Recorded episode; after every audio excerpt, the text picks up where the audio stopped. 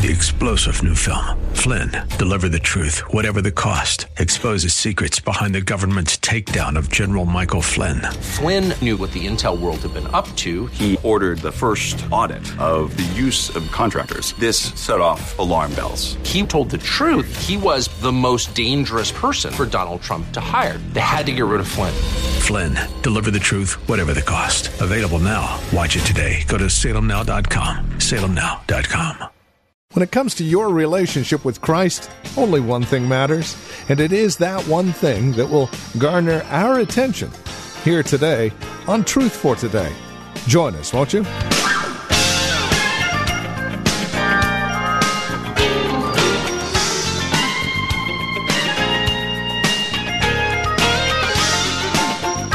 It's the only thing that counts, and it's recorded for us here in Galatians chapter 5, verses 1 through 6. And verse 6 specifically is where we're focusing our attention today.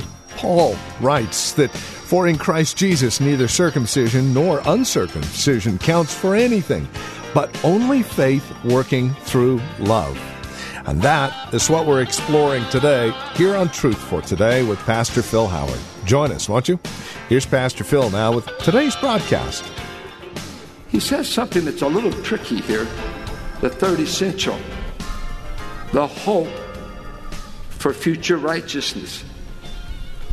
Let me ask you this when God saved you, did He impute the righteousness of Christ to you at that time, or do you wait to get it?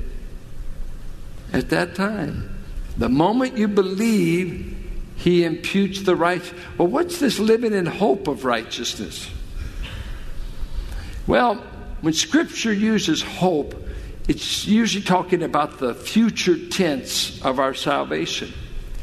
And it's quite interesting that the Spirit convicts of a kind of righteousness that permits you to go to heaven, just like God the Son. And I believe what he's saying here is we live in the hope of the future installment of our salvation, where our bodies that are groaning in this present creation and longing to be clothed with a glorified body, like Romans 8 says, we groan, waiting to be delivered from this present cosmos that's living under the curse. Even creation is groaning. And he says, the Spirit is groaning, and we too groan, he says, longing to be released from a mortal body and be fully manifested as who we are, the true sons of God. So, Christianity has a hope element. I have not gotten everything I've been promised in salvation. So, guess what we do about righteousness? We live in hope of it. And I like what he says we're waiting for it, we're not working for it. It's going to come. Third installment. Bishop B.F. Westcott has marvelous commentaries on the book of Hebrews, the book of John, First John. He's still in print, and Westcott's been dead for probably a hundred years, but a marvelous Greek scholar in London. One day he was walking the streets of London, and he came upon a uh, Salvationist lassie, and she was. Uh, uh, witnessing to people. And uh, as he came by, the young lady, she said to this world renowned scholar, said, uh, Sir, are you saved? And he wanted to have some fun with her.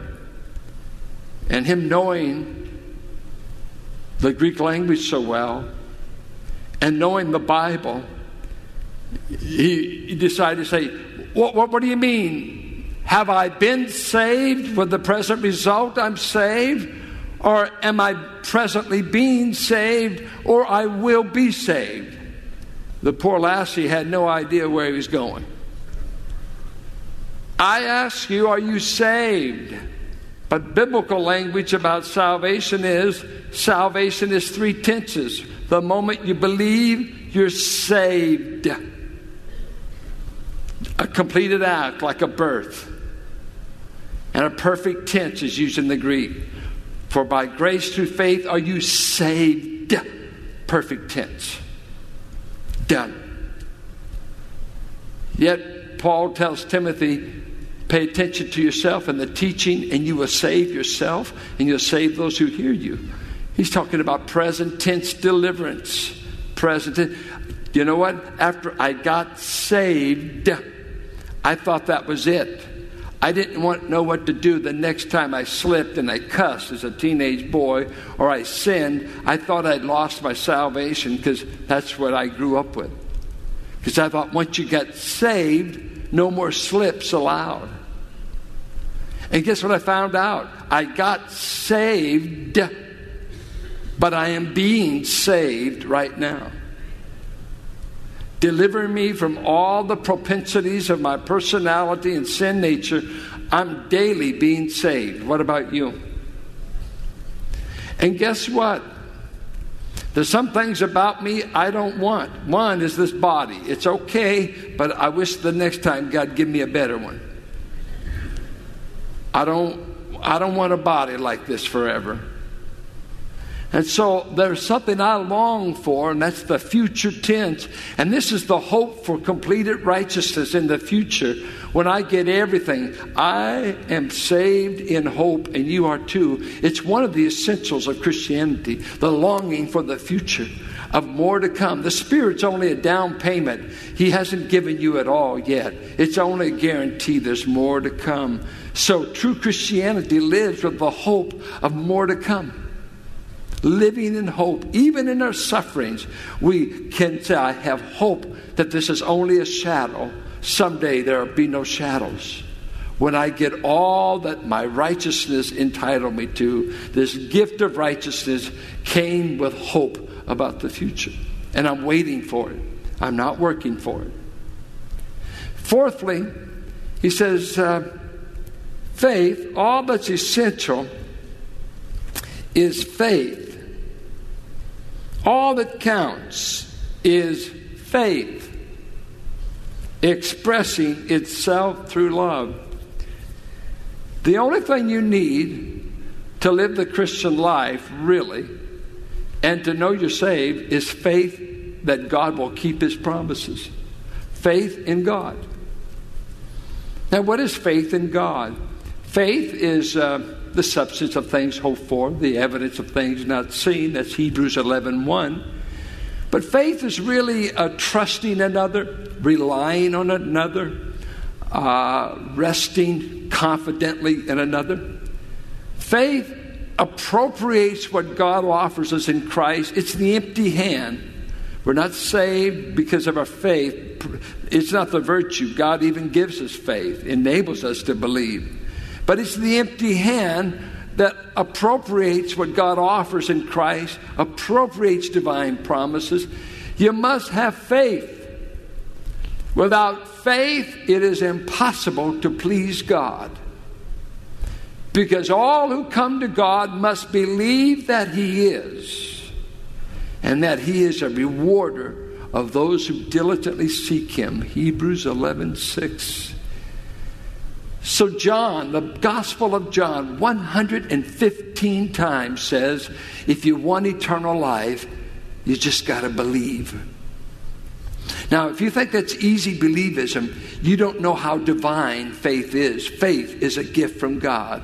If it was easy, more people would be saved.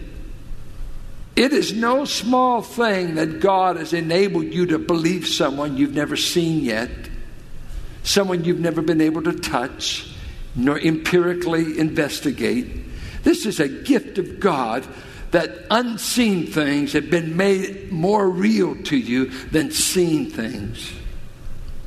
That you can take the Word of God about something that happened 2,000 years ago outside the city limits of Jerusalem on an old tree, and that accept the Word of God, that your sins were dealt with there, paid for there, and that God raised the corpse of Christ from a tomb, and that he's alive and well.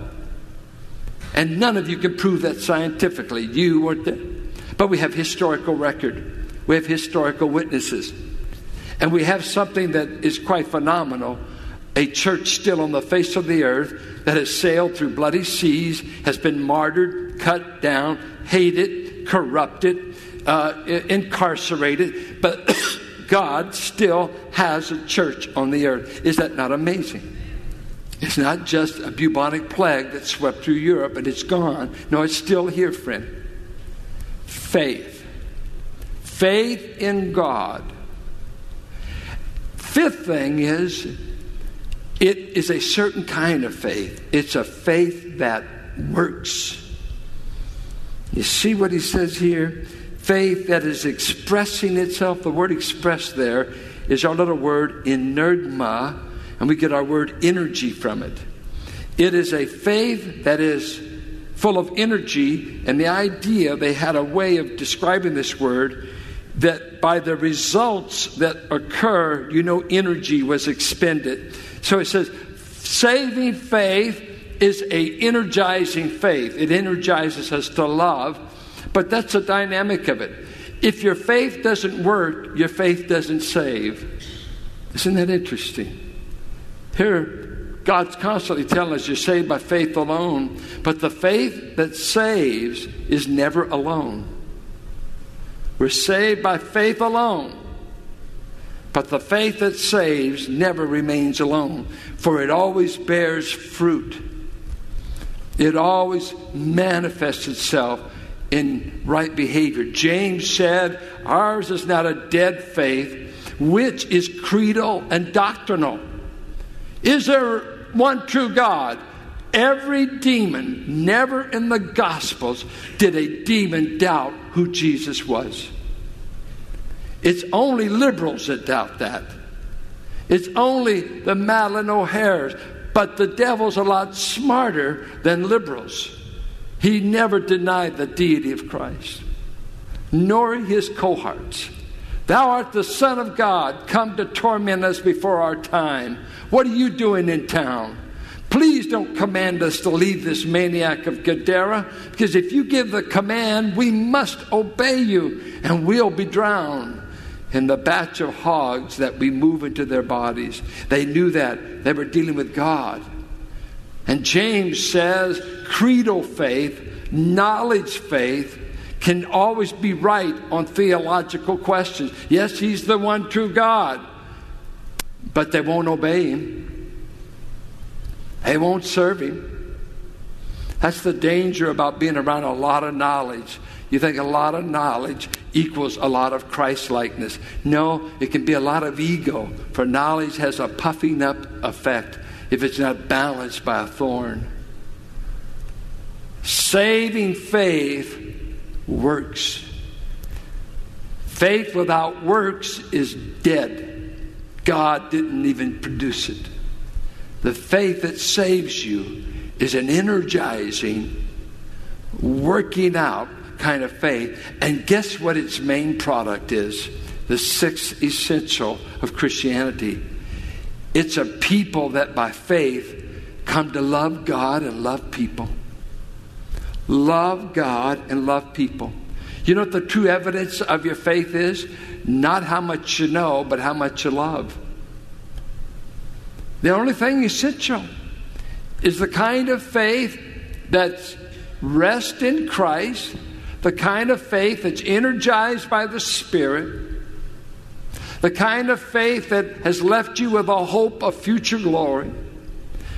Faith alone, but a faith that is energized to produce positive character, and ultimately, the kind of faith that expresses itself in love. You know, most people probably first want to know do you love them before they want to know what you believe? And you'll see some, um, some zealot Christians, we want to uh, pounce on people and convince them of what we believe. That might be the wrong approach. Why don't you convince them you love them? I just read an article in Christianity Today that I thought was uh, was a magnificent article, and it was what Francis Schaeffer taught me. And it's written by a student of uh, Schaeffer's that heard him at Wheaton College. And Francis Schaeffer in the 60s and 70s was the leading apologist of the day, a Presbyterian that went to uh, La Havre uh, in Europe uh, and uh, met with uh, so many of the hippie generation of the 60s, the acid heads and all the brains that thought Christianity was uh, fictional. And they went there to dialogue with this wonderful man of God. And he was the first one that blew the whistle on abortion.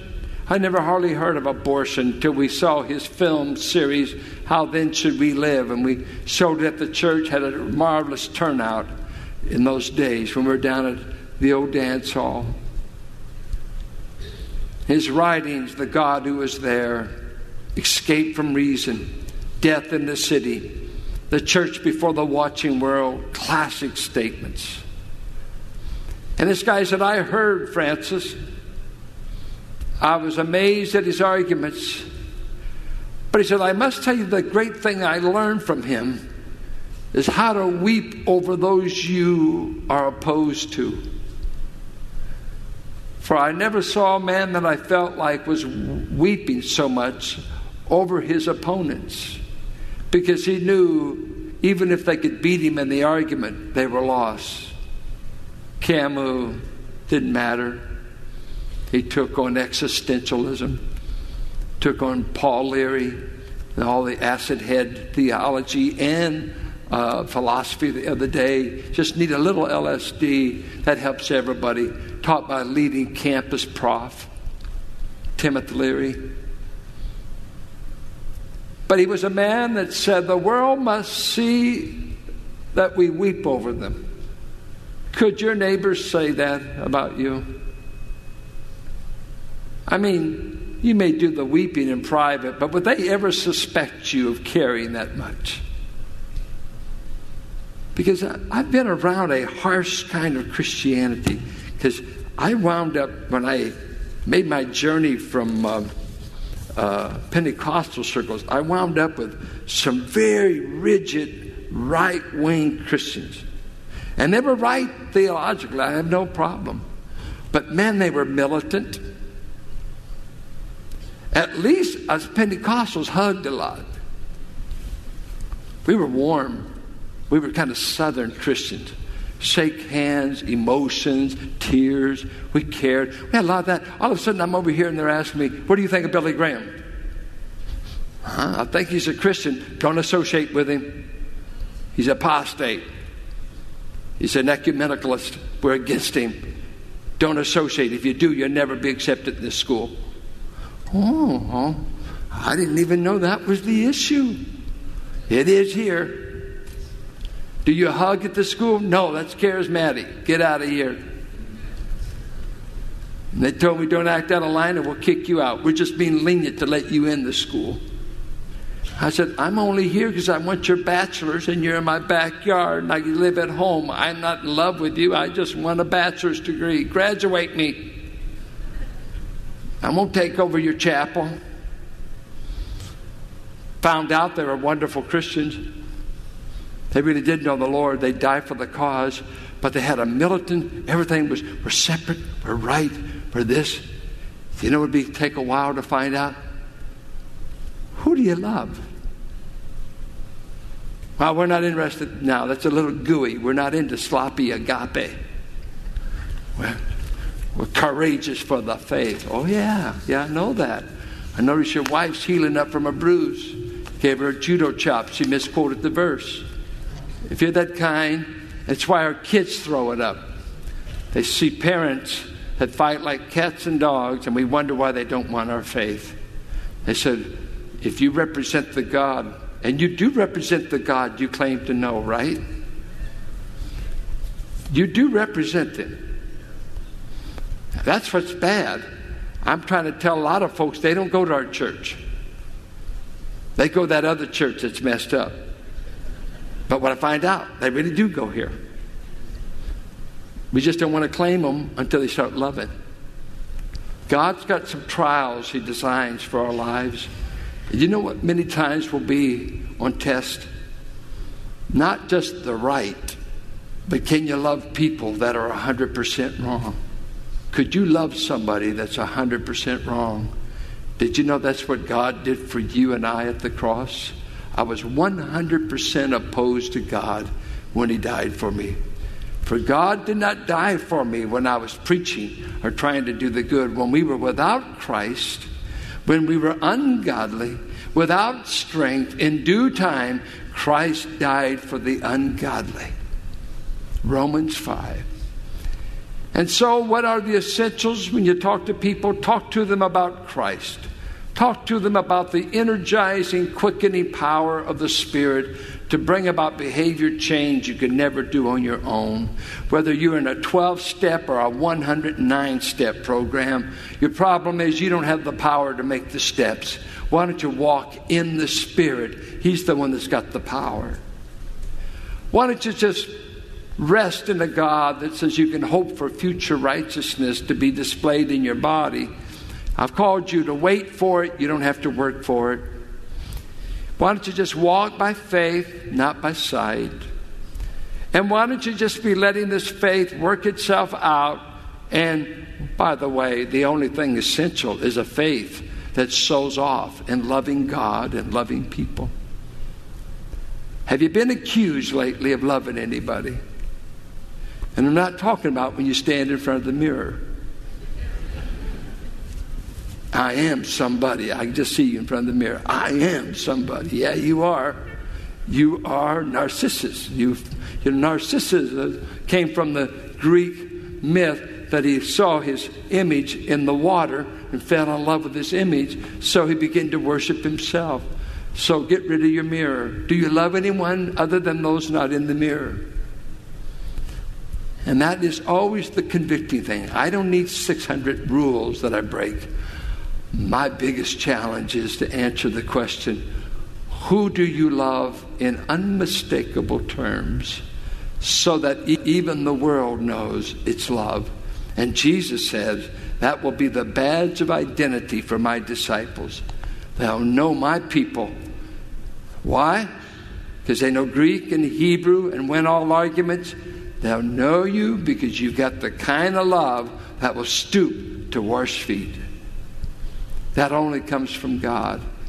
And you won't be able to fake it for long, for you'll wear out quickly. But if you got the real thing for the rest of your life, you can find I have no greater joy than loving people because there's an energizing force in your life that keeps replenishing the desire. It's the Holy Spirit's power that came at the point of salvation.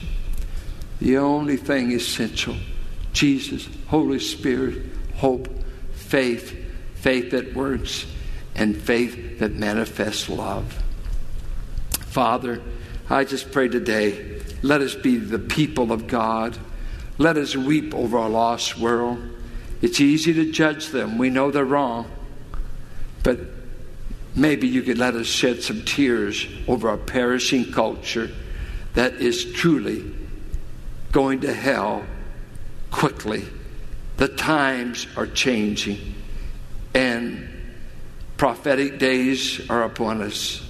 When, O Lord, when shall you come? When shall you judge the wicked? And we pray in the meantime, let us love our neighbor, our brother, our mother, our father. I think of the old song that this old time religion makes me love everybody. We all need a fresh baptism of a love that gets us above the petty criticisms we can have for one another. Please let us rise above it. Let us walk in the Spirit. For Christ's sake, I pray. Amen. And once again, we've come to the end of our time together here today on Truth for Today with Pastor Phil Howard. As we lock things up for another day of broadcasting, we do so with a, a way to contact us here at Truth for Today. If you have a question, a prayer request, comment, we would love to pray for you. If you have a praise report about how the program is encouraging you in Christ, we'd love to hear that as well. A couple of ways to reach out to us. The easiest, of course, our phone number, 855 833 9864, or our website, truthfortodayradio.org. Now, you have another way to reach out to us, and that is, especially if you have a question or a praise report that you would like Pastor Phil to answer. Well, simply take your voice memo app on that smartphone of yours, record your question along with who you are and where you're calling from, and then email that bit of audio to us at tftquestions at valleybible.org. Again, the email address is tftquestions at valleybible.org. So email that to us. We'll run it by Pastor Phil, and should we use it on the radio, we'll even let you know when. And as always, you can again reach out to us at our website, truthfortodayradio.org, or by calling 855 833 9864. You can also write to us, 1511 M. Sycamore Avenue, Suite 278, Hercules, California. The zip code is 94547. As you partner with us financially, bear in mind that we are able to continue this radio ministry through you doing just that, joining other friends and family members of this ministry to ensure that this program continues its ministry in the greater Bay Area. Please consider that as you reach out to us, and then join us next time for another broadcast of Truth for Today with Pastor Phil Howard.